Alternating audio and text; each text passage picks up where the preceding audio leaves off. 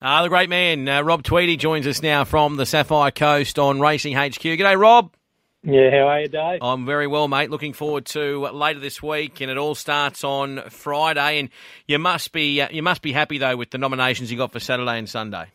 Oh, look, couldn't be more thrilled. The carnivals build up each year, and um, the fields just keep getting stronger. I mean, if you look at that, the Cup race and the the Bega Showcase Sprint, and um, even the staying race, we got a 2200 metre race, a $50,000 race there. We were we were going to cash that in about five years ago. It just struggled to get a get a field, and now we've got a quite a nice field of stayers. You know, 15 noms. If we end up with a 12 or 14 horse field, um, that'll be great. But the cup, you know, I've got John O'Shea with a nomination in there. Um, pretty confident he's coming down. Well, this will be the one, which is quite a quite a handy miler, a midweek style in Sydney, which is ideal for um, for a mile cup down here down the coast. And uh, Teresa Baidup's got uh, got four nominations in the cup. Barb Joseph's got three. Uh, Edward Cummings has got a couple of noms. Clarry Conners. So uh, no, really happy with the with the quality of. Uh, you couldn't be happy with a cup like that. Yeah. Now, what what have we got on the Sunday? 142 nominations for the meeting, which is outstanding, and even the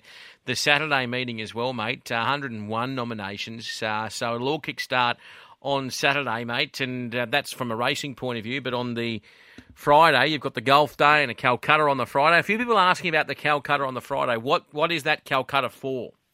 Uh, look, it's just, it's just a bigger Cup Calcutta, but what we wanted to do was sort of the focal points being in at Merimbula around the sort of seaside coastal town where a lot of people stay because obviously it's right near the water and the cafes and all that sort of thing. But we do get a host of country people come over and stay in Bega too, which is sort of 35 minutes from Merimbula.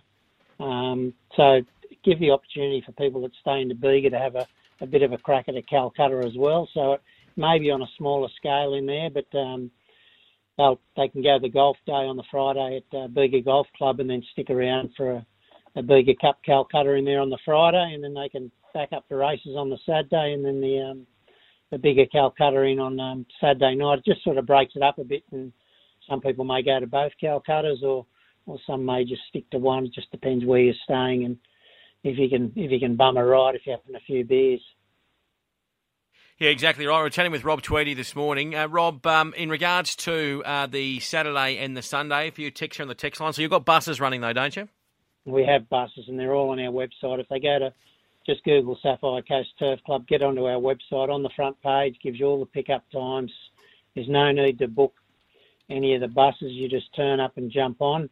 The, the one we, we don't normally run from as far north as Bermagui and Cobargo, but we are putting a bus on from up the north up there, and that one does have to be booked, but you can do that on the website. There's a link on there, and it tells you how to um. You just click on the link and pay your ten bucks, and um, yeah, you can jump on that bus from Bermagui as well. But the other buses from Eden, Merimbula, Pambula, and Bega, you don't need to book. You just need to turn up. And if we've ever got too many, we just uh, send another bus out, which which happens and uh, happens in these carnivals because you just never know how many people are going to jump on. Exactly right, mate. Uh, how many people are you reckon you, you're hoping to get?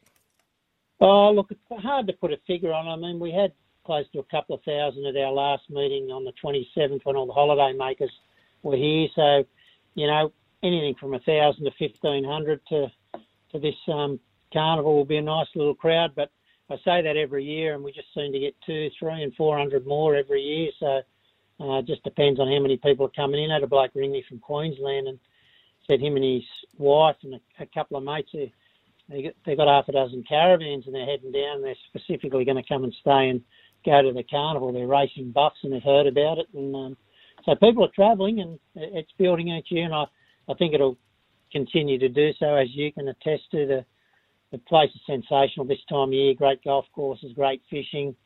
And you come down for a week, go to the races, and it's just a good time to get away, and it's a good place to visit. Certainly is, mate, and we're looking forward to getting down there later this week. Uh, myself and Luke, and uh, hopefully there's plenty of people that listen to Racing HQ that are, are there um, on the Saturday and Sunday. Uh, if you're looking for Luke and I, we'll be in the betting ring and we'll be having a beer uh, and enjoying some good country racing, mate.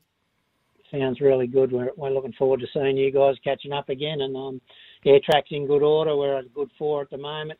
got a little bit of rain through the week, and um, yeah, we'll just irrigate now and keep that sting out of it, keep the edge out of it, but a really good grass cover, and the, the trainers will be happy with the way the, the course looks, and I'm sure they'll be happy with the way it races on the weekend. Pure, fantastic.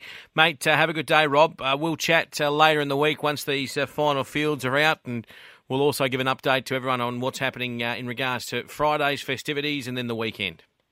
No worries, Dave.